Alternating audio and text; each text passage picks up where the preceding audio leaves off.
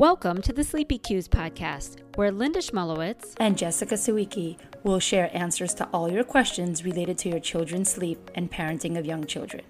We are both certified gentle sleep coaches. Thanks for tuning in to hear the answers to the many questions that come up with the families we work with. Hi, this is Linda Szmulewitz, owner of Sleep Tight Consultants. Today on the Sleepy Cues podcast, we're going to be talking about the challenges that have arisen with children's sleep that have come up as it relates to the COVID 19 pandemic and how this is really impacting families and their overall sleep. Before we get into our discussion, though, I wanted to just uh, make sure that I remind you to post your five star review if you have enjoyed this podcast so that we can keep making all of this great content for you. And also, please don't forget to send in your questions. You can do that on our website at www.sleepycues.com. We would be happy to answer any of your questions here on one of our episodes. So, before I get into how the pandemic has really had an impact on sleep and children and their parents as an extension, I just first wanted to acknowledge that this has been tremendously hard on everyone. It's hard on really everybody in different age categories, but particularly parents have had to deal with a lot of increased stressors as it relates to the pandemic. It doesn't really matter how old your child is, there are challenges at every age as it relates to things that have come up just in the last year at this point. Between Jess and I, we have six children. She has the majority of them, but they are anywhere from ages two up through six and 10, and they're two 12 year olds and a 15 year old. And so we have really a wide range of children ourselves, and we have seen how this pandemic has really impacted the kids at all different ages. Not to mention, obviously, families that have babies are really being challenged by this as well. So, I really think that everybody needs a lot of acknowledgement in terms of how they're dealing with this and just you know, any sort of gold star award for even just getting through the last year. You know, everybody from new parents who maybe did not anticipate parenting being like this, who, of course, due to limited supports, are not able to maybe have family come and help them, are not able to bring in paid support might, as they might have expected to be able to, and so are really starting parenthood in a very isolated manner parents of toddlers are really struggling. I actually think that toddlers are the most difficult age right now to be really helping manage through the pandemic. Uh, this is a difficult age group anyway. And then on top of it, toddlers are people who like to have a lot of activity, they like a lot of attention, understandably, and they also really like their routines. And the pandemic really has disrupted a lot of that. So kids have been pulled out of childcare and school and things that were really very familiar to them. And so all of that disruption really has a huge impact on many areas of life overall. I actually think that there should be some sort of a service that just automatically delivers alcohol to all parents of toddlers at about five o'clock every day. It arrives at your door because, you know, somebody recognized that you probably need a drink at that point in time.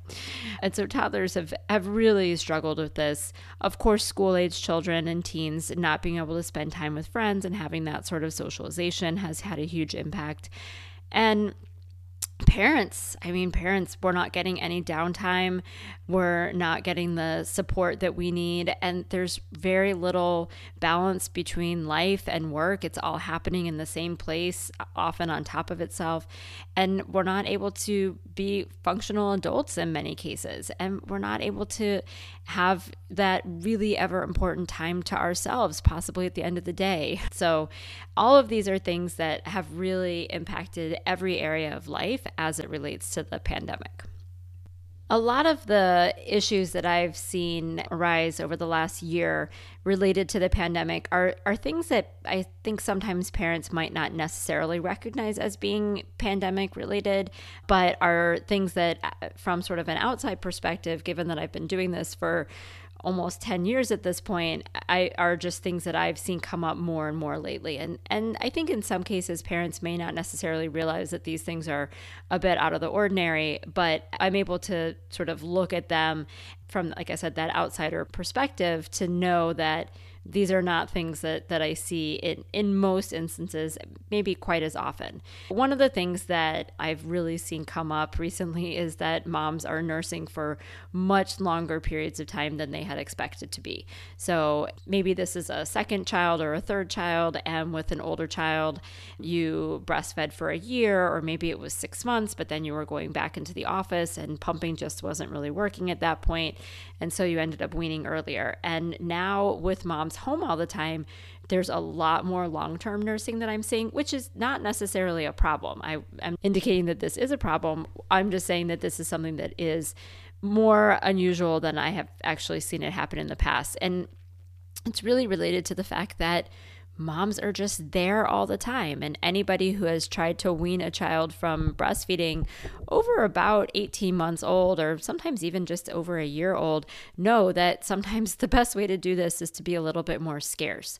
But there's just nowhere to go. And being around all the time, you might be like, oh, I'm here. Sure, fine. I'll nurse you. No big deal. And then next thing you know, your child is pushing three years old and you realize, oh, we're, we're still nursing. And if that is not a problem for you, that's totally fine. I have absolutely no issue with that. It's just something that I've noticed is, is happening more often.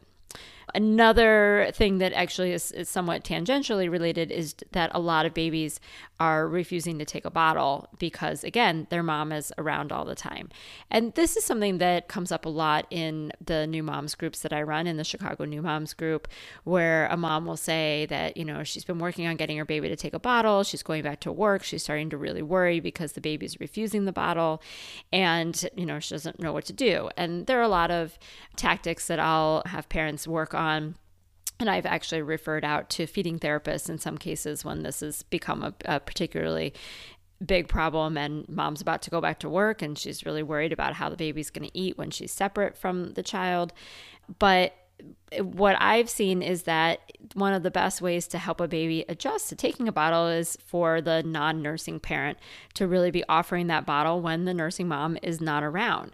But again, if she's around all the time, it's really hard to make that happen.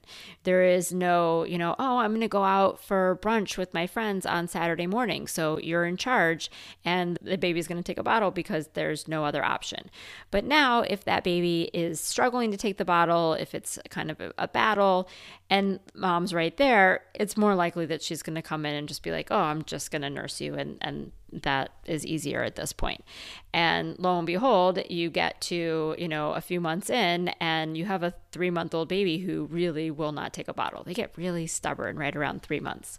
There's a family that I worked with, I've actually worked with all three of their children and for the older two, they all went to daycare. Mom traveled a lot for work. So she was always coming and going. They all took bottles. They all napped at daycare. And now here comes child number three, who I believe right now is just about 15 months or so. So he was a few months old when the pandemic started and already was starting to really struggle with taking the bottle. And now he's home all the time. He's never gone to daycare.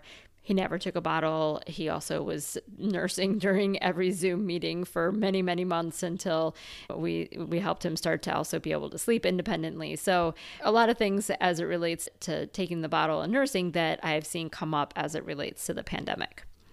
Another huge challenge that I've seen particularly with toddlers, is that there's just a lot more separation anxiety. And what this really stems from is when toddlers are now home with their parents all day long, now they're never being forced to ask to separate. And this could mean that maybe they're also not napping because they refuse to nap at home, even though they napped very well at daycare and that wasn't really a problem. But maybe they already weren't napping on the weekends, but now if they're home all the time, they're not napping any of that time. And so now what happens is that you get to bedtime and now you're asking your toddler to separate for a longer period of time than you're asking them to be separate at any other point during the day. And that's a big challenge for them. And so I've seen a lot of separation anxiety with toddlers who are just very accustomed now to being with their parents all day long. I mean, maybe they're being entertained by a screen at some point during the day while their parents are trying to get some work done. but they're not being dropped off at daycare or school, or the parents aren't leaving and the nanny is coming over. It's just a lot more time with the parents, which again, this isn't a problem. However, it can make it hard for those children to separate.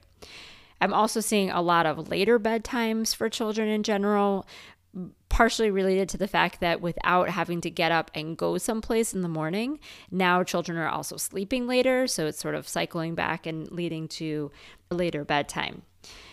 Also, with toddlers as well, now that they may not be in daycare or school, they may not be getting the same level of activity that they were used to when they were in childcare, which means that this also could lead to them not napping as regularly. Toddlers need an intense amount of activity in some cases, not all, but certainly some really have to kind of wear them out before they'll be ready to take a nap.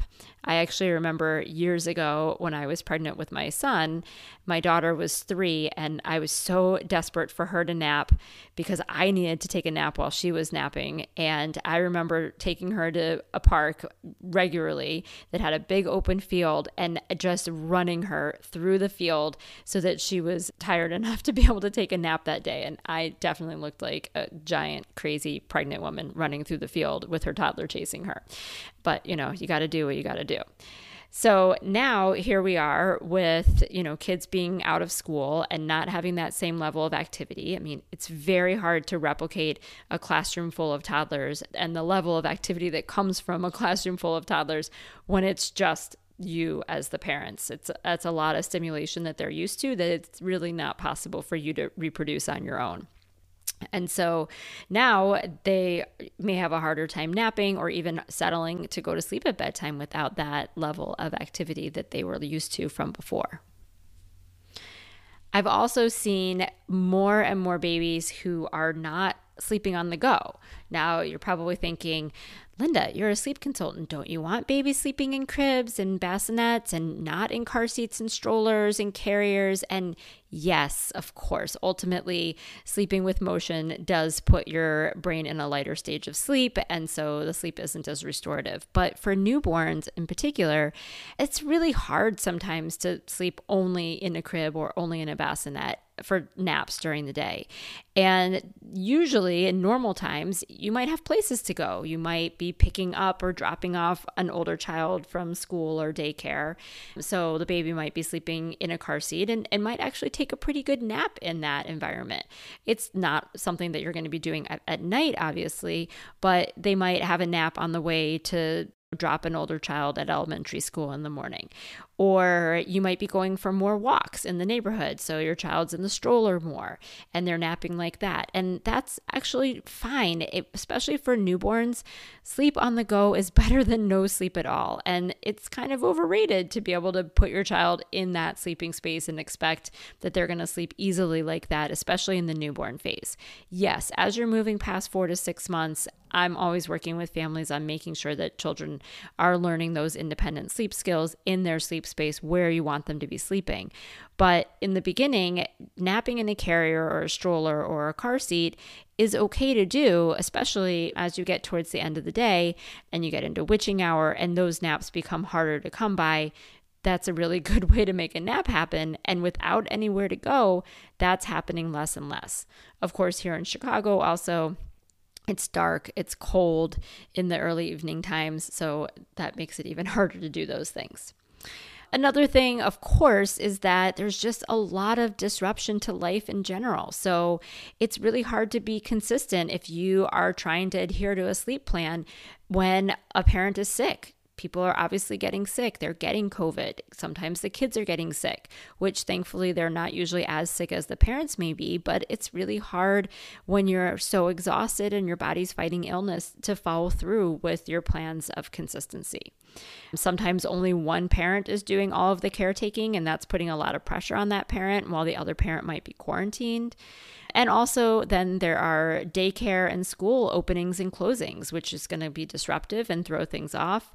And sometimes nannies can be out for long periods of time due to illness or even just awaiting test results. So, these are all things that are going to be really disruptive.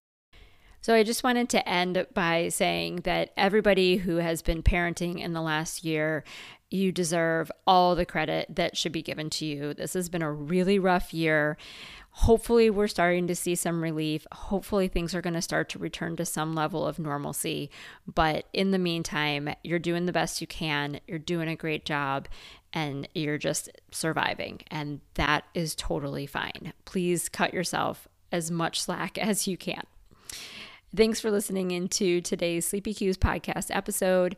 As I said earlier, please don't hesitate to send us your questions. We're happy to answer them here on our next episode.